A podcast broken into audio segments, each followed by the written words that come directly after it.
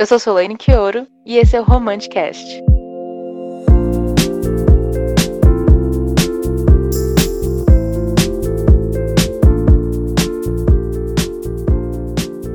Oi, ouvintes do Romanticast! Estamos aqui para mais um episódio. E dessa vez, nós vamos falar um pouco sobre histórias que se passam no passado, como romance, de romance histórico, romance de época. E, claro, mais uma vez, não estou sozinha, estou aqui acompanhada com uma presença ilustre. Se apresente, convidada.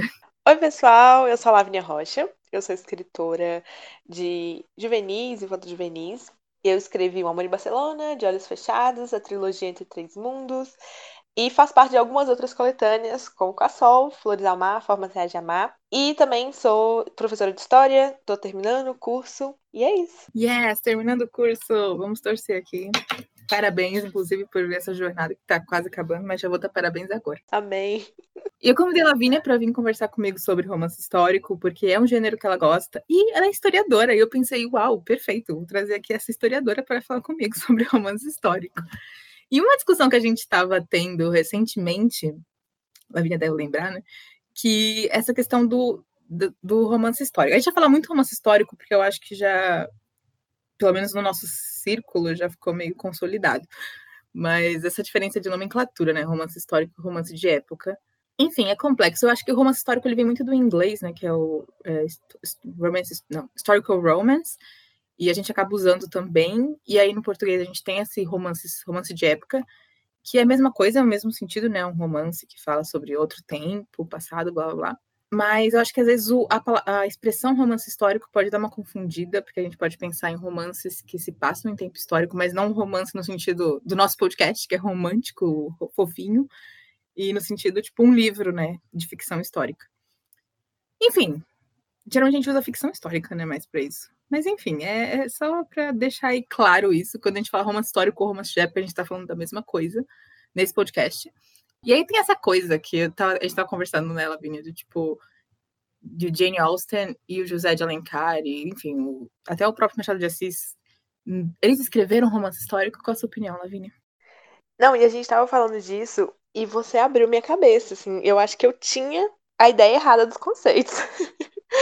mas, na, mas é isso que você falou, né? Eles eram contemporâneos naquele momento. Eles estavam escrevendo sobre sua, sua época. A gente, daqui a um tempo, a gente está escrevendo sobre a nossa época. A gente não vai ser histórico, a gente vai ser né, de outra época para aquelas pessoas, mas não, não, não vamos ser no sentido de romance de época, né, amiga? Sim, é isso, porque o, o, o Machado, quando escreveu, ele, acho que ele tem três livros, se não me engano, que são romances urbanos, né, que é a fase romântica do romantismo urbano, que é Helena, Ressurreição e A Mão e a Luva, que é incrível, eu amo Helena, inclusive.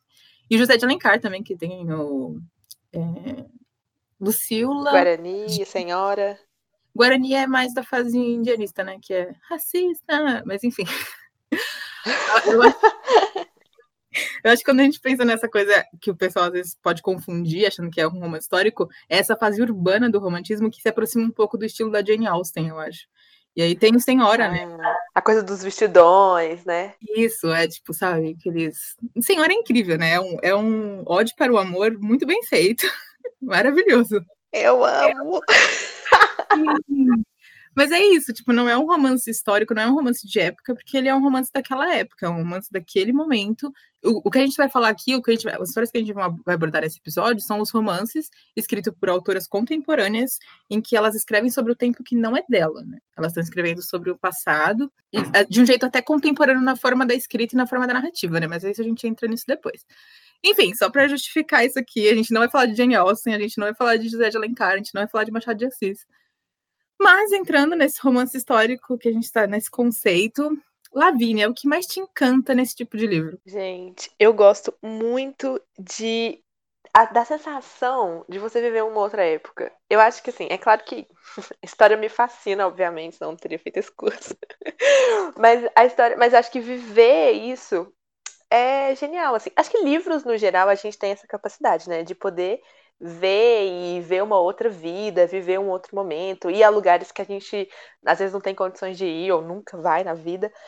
Mas o histórico é, é, um, é esse, o poder parece de voltar no tempo e, e, e, quase vivenciar aquilo que te encanta, assim. Eu acho que é o que eu mais gosto no histórico, é isso. Ter a sensação de viver no meu objeto de estudo, sabe? Eu acho isso incrível. A gente sempre tem um encantamento com o passado, né? A gente sempre pensa, ah, se eu vivesse naquela época, então acho que é divertido mesmo. E você falou de livro, mas eu acho que até, por exemplo, novela, a gente cresce brasileiro, tem que falar de novela, gente. E eu, vi, eu sou noveleira. Então eu cresci vendo novela, e, tipo, sei lá, Chocolate com Pimenta, sei lá, Terra Nostra, novelas antigas que tipo, passavam em outra época, que são novelas de época. É, tem um encantinho também, é gostoso ver aquela coisa ali, aquela cidadezinha, há não sei quantos anos atrás. É sempre fofinho, né? Não, é, parece que você tá tendo uma aula de história, mas de um jeito menos tradicional, como a escola coloca, sabe? Assim, parece que você tá vendo de um jeito gostosinho, histórias de amor, a roupa. Aí você vai meio que aprendendo ali, é, é isso, assim. Por isso que as novelas das seis, né, são tão.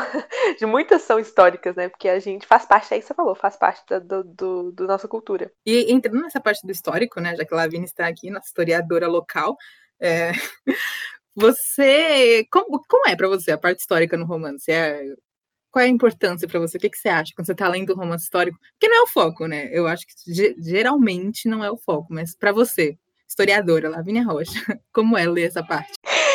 Eu tô lembrando do dia que a gente estava conversando sobre isso. E aí você falou exatamente isso. Ah, não é o foco, ninguém se importa com a parte histórica. Gente, as pessoas só querem falar do, da parte do sexo e tal.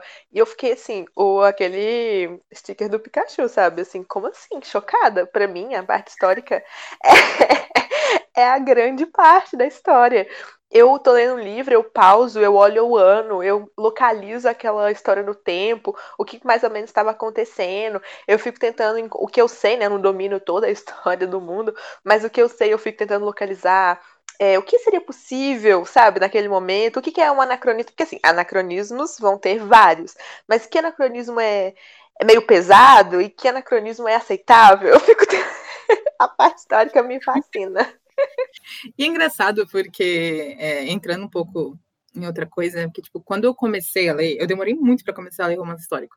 E eu acho que eu demorei muito porque eu, eu achava que era muito sério. Eu achava, não, vai ser, tipo, uma aula de história. Desculpa, amiga. Desculpa se eu te ofendi. Amiga! Mas é que eu queria ler um romancinho, sabe? Eu queria, tipo, ah, eu quero ler um romance, gente se apaixonando. E aí eu ficava pensando, ah, eu vou ter que receber aula de história. Mas, é, que nem a, a Bárbara falou no primeiro episódio, romance histórico é comédia romântica há uns anos atrás, entendeu? É muito divertido. E tem parte histórica, algumas autoras acho que até elaboram isso muito bem. A própria Beverly Jenkins, que é uma autora americana, estadunidense, negra, ela traz muito do histórico, porque ela trabalha com personagens negros, né? Então ela traz muita coisa histórica que é muito interessante ler. Mas assim, o ponto é sempre um casal se apaixonando e realmente tem vários sexos, é um pornozão na antiguidade. Na antiguidade não, na, em outra época. Pode ser na antiguidade também, gente. Você escolhe escrever seu pornô. Vale da criatividade. É isso aí. E, e, eu me afastava um pouco por causa disso. Porque eu não sou Lavínia, né? Não sou, eu gosto de história, mas não a ponte do Lavínia Rocha, que está aqui pesquisando tudo isso. Mas, mas é isso. E, e tem essa, esse lado, né? Não deixa de lado, mas tem essa história fofinha. E eu acho que a questão do anacronismo tem um, umas coisas interessantes, porque eu acho que a maioria dos que eu leio, pelo menos, tem um, um, viés feminista muito forte, né? Exatamente. Inclusive, eu não, não me aventurava por esses romances históricos, também muito pelo que você falou, assim, entendi algo como uma coisa séria, assim. Porque quando a gente pensa essa ideia de, dessa confusão dos romances históricos, né, com os livros, né, de outras épocas, né, a gente, a gente, falou no início, vem um pouco dessa, dessa ideia mesmo, né, dos vestidões, pronto. Então a gente lê os clássicos literários nessa seriedade, a gente lê para escola muitas vezes ou faculdade, e quando a gente pensa em romance de época, a gente associa a essa imagem. Mas a gente pensando no romance de época, ele, ele é construído no nosso tempo. Então ele é feito para agradar um público do nosso tempo. Então é isso, é casais se apaixonando, é comédias românticas. Eu, eu, eu escutei esse podcast da, da, da Bells, né? E ela falando assim que quanto mais ridícula a capa é, mais ela fica apegada à história. porque ela sabe que vai ser bom. E eu acho que é isso, assim. O, ele, ele é do nosso tempo, ele é construído no nosso tempo, ele agrada o nosso público, né? Sim, e é isso, sabe? Eu acho que, tipo, não tem como a gente só colocar o cérebro num pote, vou esquecer tudo que eu sei de, sei lá, consciência social, consciência racial e escrever um negócio, sei lá, um duque super babaca que tem, sei lá, dono de escravos, escravizados, nem sei se duques, não sei como é que funciona a questão de duques, marquês, eu só aceito. Mas. Nem eu. O Duque, meio babaca, garanhão, é isso, só vou aceito. Muitos livros trazem coisas diferentes, né? Tipo, essa coisa, heroínas, as heroínas, na maioria dos que eu leio, pelo menos, né? Não, não vou dizer que não tem, deve ter muita coisa machista por aí. Mas tem essa coisa do tipo, bem feminista. Tem autoras, que nem eu falei, a Beverly Jenkins, que traz é, protagonistas negros. Eu li o Rebel dela e o Índigo. Nenhum tem tradução ainda. Por favor, Brasil, faz isso pra mim. Por favor favor. Os dois são incríveis e eles trazem muito da questão da guerra civil nos Estados Unidos, e é nessa época, mais ou menos, né? Pós-guerra guerra civil. Então, é, não tem como, sabe, só tipo, trazer coisas racistas, ainda mais que ela é uma autora negra, sabe? Ela vai pôr a consciência do que ela tem hoje, né? A consciência que você tem hoje sobre o passado. Quando a gente pensa na história, por exemplo, a gente vai usar um termo. É, eu acho um pouco mais complicado quando a gente fala de literatura. Porque a gente vai, a gente está trabalhando com um público que às vezes não tem essa vivência de historiadores, né? Na, aí que eu, que eu falava, quando a gente está falando da história, e a gente vai usar um termo, estou fazendo um curso agora sobre é, a questão abolicionista, enfim, a questão negra em toda a história do Brasil. E aí elas, quando as historiadoras usam homens de cor, mulato, nós como historiadores que estamos assistindo a esse curso, a gente entende que ela está usando o termo daquela época para falar daquilo. Quando a gente lê um livro às vezes um público leigo, às vezes uma pessoa que não tem né, é, essa, essa entrada na história, às vezes pode estranhar esses termos. Então, e, e esses conceitos também, né? E esses é, valores, vamos dizer assim. Então, se a pessoa hoje, ela tem que chegar um pouco dali. Então, eu acho o anacronismo, eu acho ele até saudável. Entende? Assim, é, é importante ter ali uma, um, uma, mar, assim, marcar um pouco ali. Era assim, mas temos ali. Eu acho que é bom isso, sabe? Ter uma, uma, uma personagem principal que ela sai ali daquele padrão, que ela luta por aquilo. Até porque eu imagino que, não desse, desse, dessa maneira, não aplicando os nossos valores, mas eu imagino que devam ter tido pessoas com pensamentos assim, ou assado, sabe? Então eu acho que, é claro que a gente vai exagerar, ser mais anacrônico ainda, mas eu acho que é saudável, é importante pra gente, né? Ler e absorver essas histórias de um jeito positivo. Eu acho também. Até porque eu acho que a literatura é, também vem com a questão do entretenimento, né? Então você vai pegar um livro, ainda mais um romance histórico que traz um negócio bom no coração, sabe? Você vai querer ler ali para final, trabalhou demais, você vai sentar ali e ler um romance histórico. E precisa ter ali um, uma expressão racista que dá gatilho, precisa ter, sei lá, um, uma cena machista pra caramba então, assim, realmente é isso. Acho, acho que é saudável, você usa uma boa palavra. É, com, com limites, né? Eu acho que a gente também. É, até porque a gente tem que entender também que a gente está numa outra época. Então, é, é, é, um. É difícil, hein, amiga? Agora eu tô aqui pensando, refletindo. É um trabalho difícil. Você tem que estar tá na linha do, do que é saudável, que é isso que você tá falando. De precisa disso, você pode trocar por essa expressão, você pode criar um personagem mais assim, mais assado. Mas também tem um limite do anacronismo. Senão você está criando uma história no Brasil de 2020 com as pessoas usando vestidões, assim. Então tem que ter. É difícil, né? Eu imagino que criar isso, pensar nisso, é, exige um pouco de. Não, um pouco não, bastante estudo, pesquisa e também esse cuidado do até onde eu vou e qual é o meu limite. Eu acho que é, é para continuar sendo romance histórico, né? Você precisa. Algumas coisas precisam se manter e até também para não ser uma coisa de ressignificar a história também, que pode ser um negócio perigoso, né? Principalmente se não tem metodologia, né? Sim. Então é, é, um pouquinho complicado mesmo. Mas os resultados são bons, alguns, né? E então Obrigada, autoras que tenham todo esse trabalho. Obrigada por divertir nossos, nossos, nossas vidas, né, amiga? Por fazer a gente viajar. A gente, é, escritora de romance histórico merece o mundo. Sim, demais. Nossa. Tipo, um anacronismo que eu aceito e aplaudo é não citar o quanto as pessoas estão fedendo, porque provavelmente tá todo mundo fedendo nesse. Você já pensou nisso? Quantas pessoas estão fedendo? não! Desculpa, nunca! Nunca pensei, amiga. Povo não toma banho, não, gente. Você acha que o Duque, sei lá, das quantas tá tomando banho? Não tá, imagina, nunca. Especialmente quando a gente lê esses europeus, né? Assim, você pode ter certeza, tudo fedendo. Nossa, amiga, você acabou de destruir a minha experiência. Desculpa aí, Lavínia e ouvintes, perdão. Mas é isso. Eu acho que uma, uma coisa complicada ainda, porque eu leio muitas autoras brancas de romance histórico, né? Eu gosto muito da Tessa Dare, pra mim ela é incrível. Tem um, romance dela que eu sempre falo, olha, leia esse. Eu falei pra Lavínia, né? Leia esse. Que foi a Bárbara que falou pra mim, então eu só repasso. Que é Uma Semana para Se Perder, que é incrível. Que perfeito. eu tô lendo. Tá gostando? Muito, muito. É assim, é, geralmente as pessoas começam pela Tessa Dare, não sei, mas a Tessa Dare é bem famosa, né? No mundo do, dos romances históricos. E eu tô olhando agora a Tessa Dare pela primeira vez.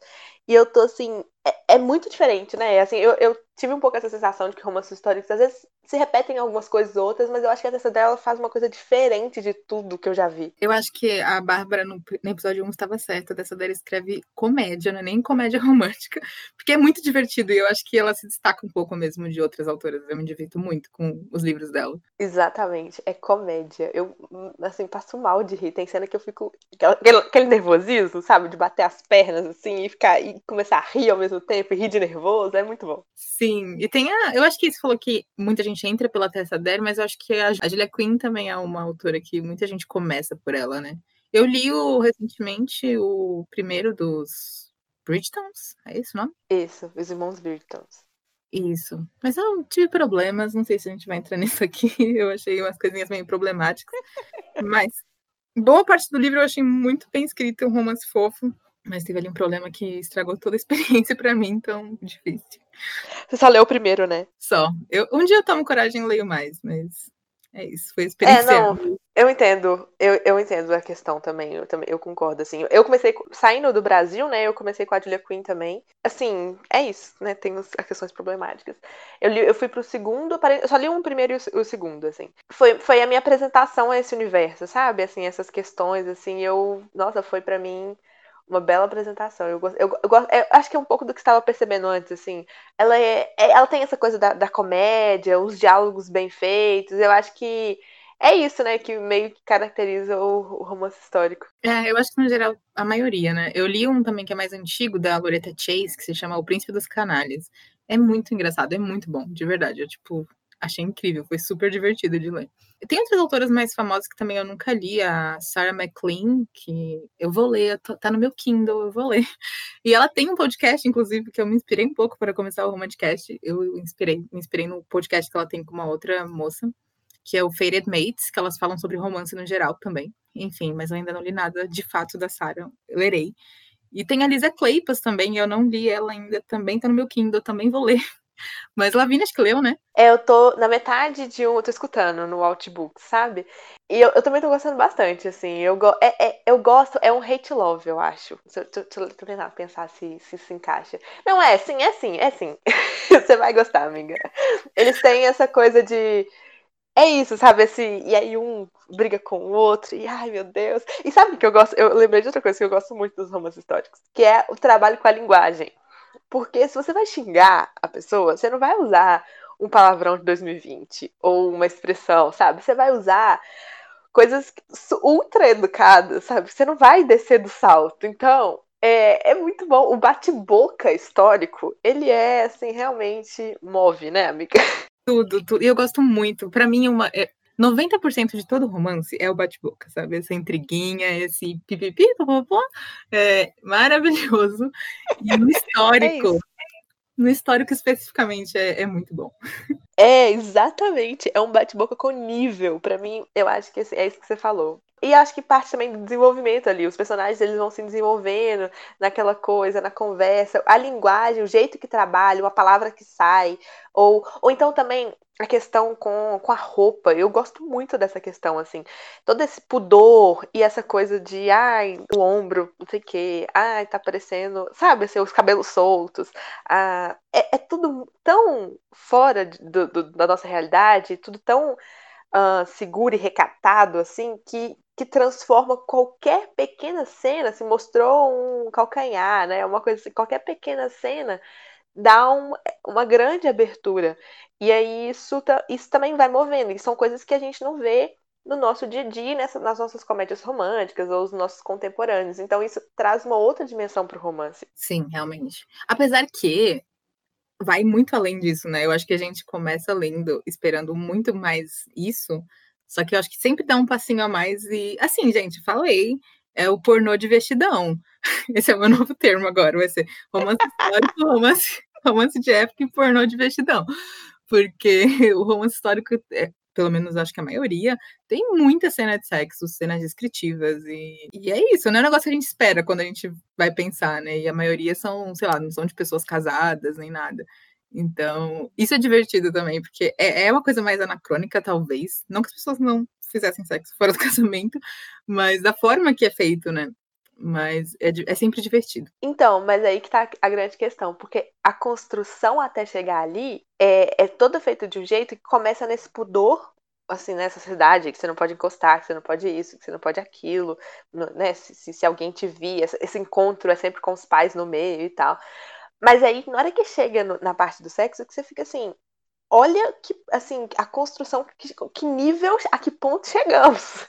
Eu acho que tudo isso constrói uma cena de sexo muito mais uh, relevante, marcante, do que, né, se não tivesse essa, essas questões, assim. São grandes impedimentos para a gente chegar, assim, nesse paraíso, assim. Mas é isso, é um pornô.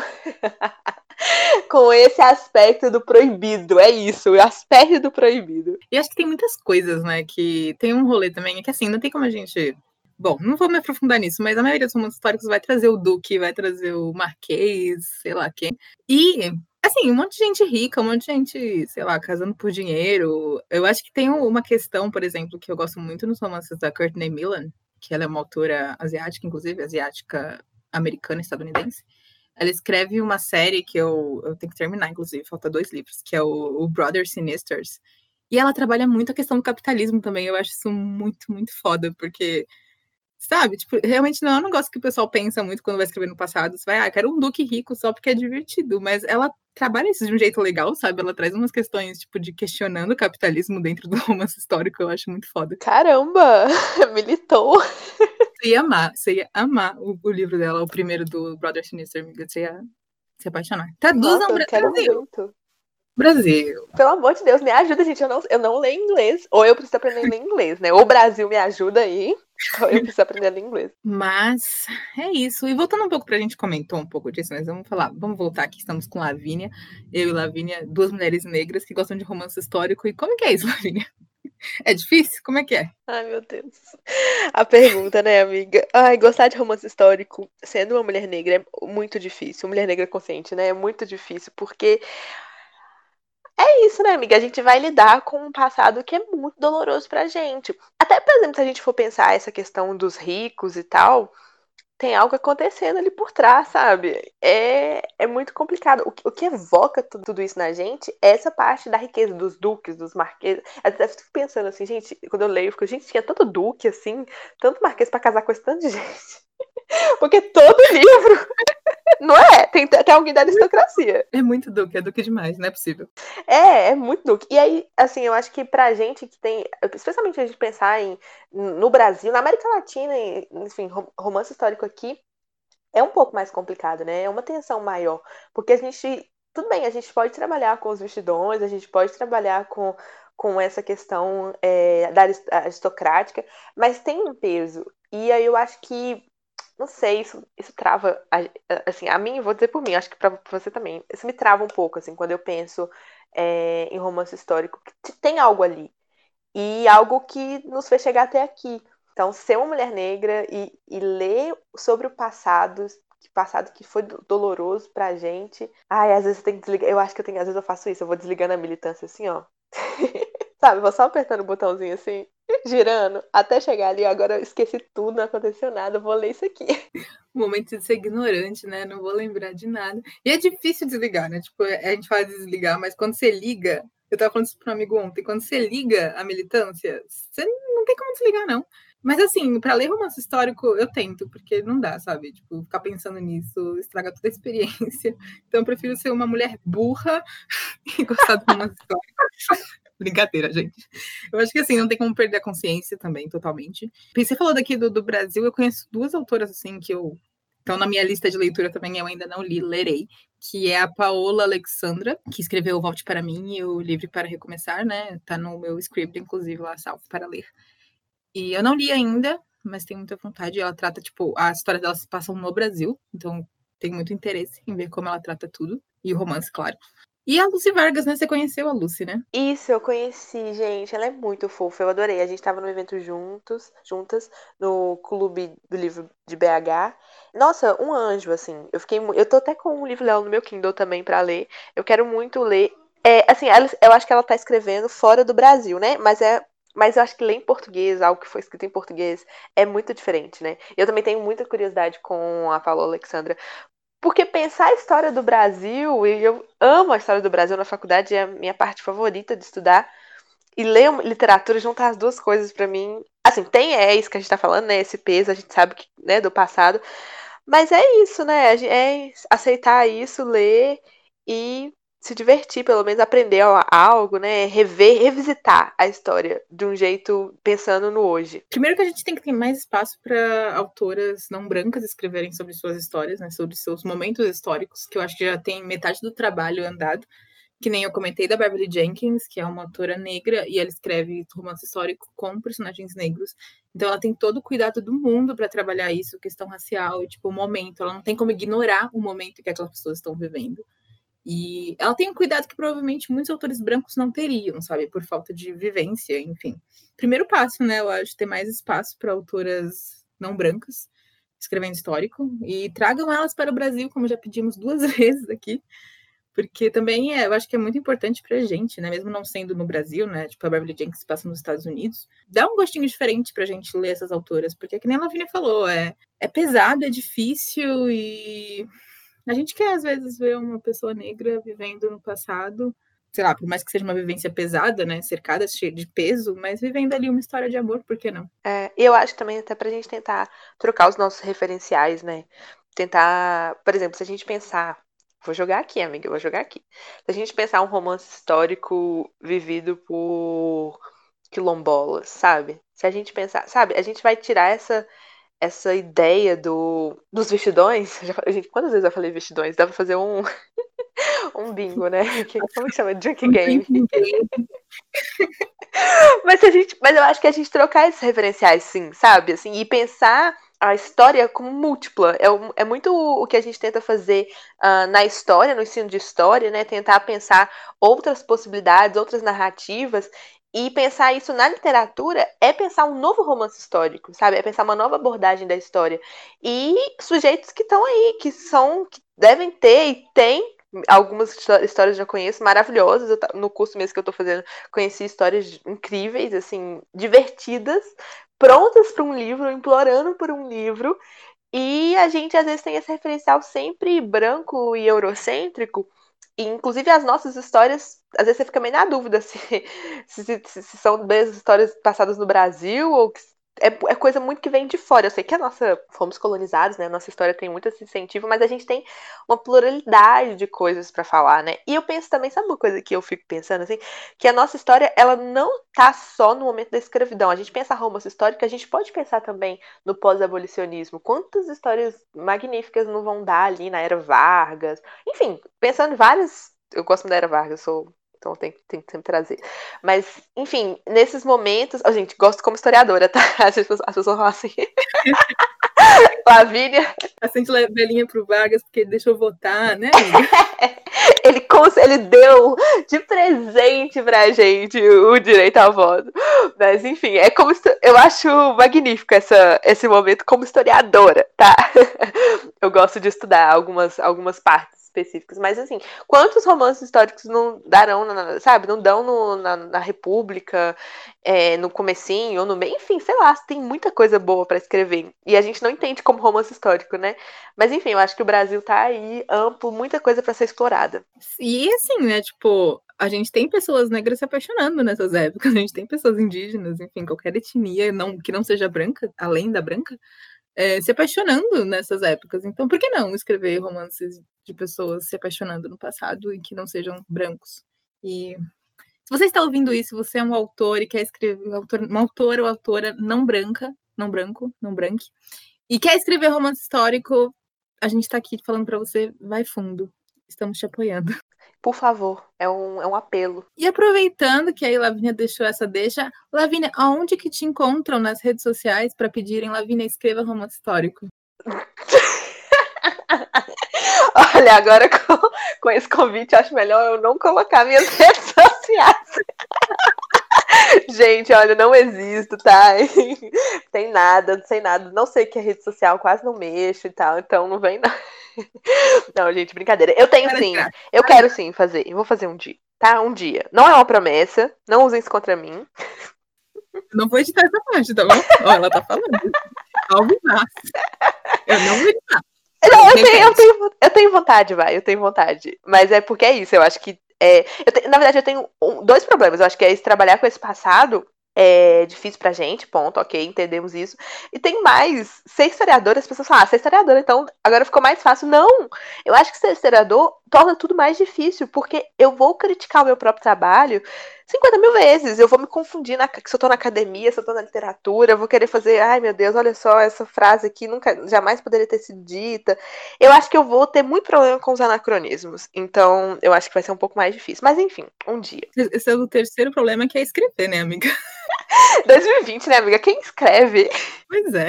Mas vai, para de fugir, fala suas arrobas aí. Ó, gente, no Instagram eu sou Lavínia Rocha é, do jeito que fala mesmo, Lavinia Rocha, tudo junto, sem acento, né?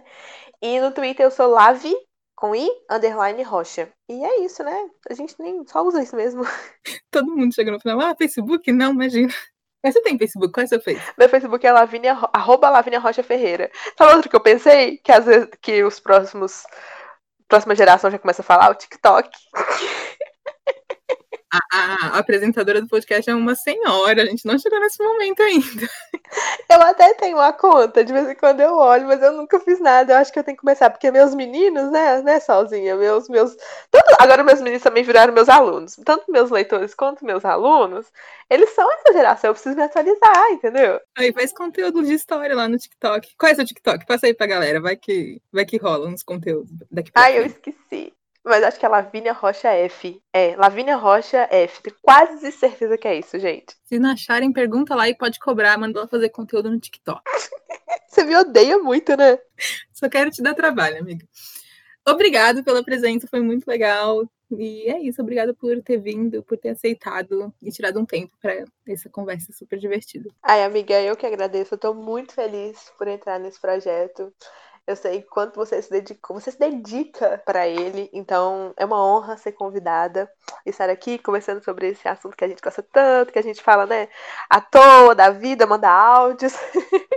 e é isso, gente. Leiam romances históricos e apoiem principalmente pessoas não brancas escrevendo esse, esse tipo de história. Se vocês conhecerem, mandem indicações pra gente também, por favor. Nossa, sim, com certeza, gente. Pode falar tudo, assim. E conta pra gente qual romances históricos você gosta, deixa lá no Twitter, enfim, joga, joga no mundo. E é isso, o episódio de hoje é este. Espero que tenham gostado. Obrigado por ouvir e até a próxima.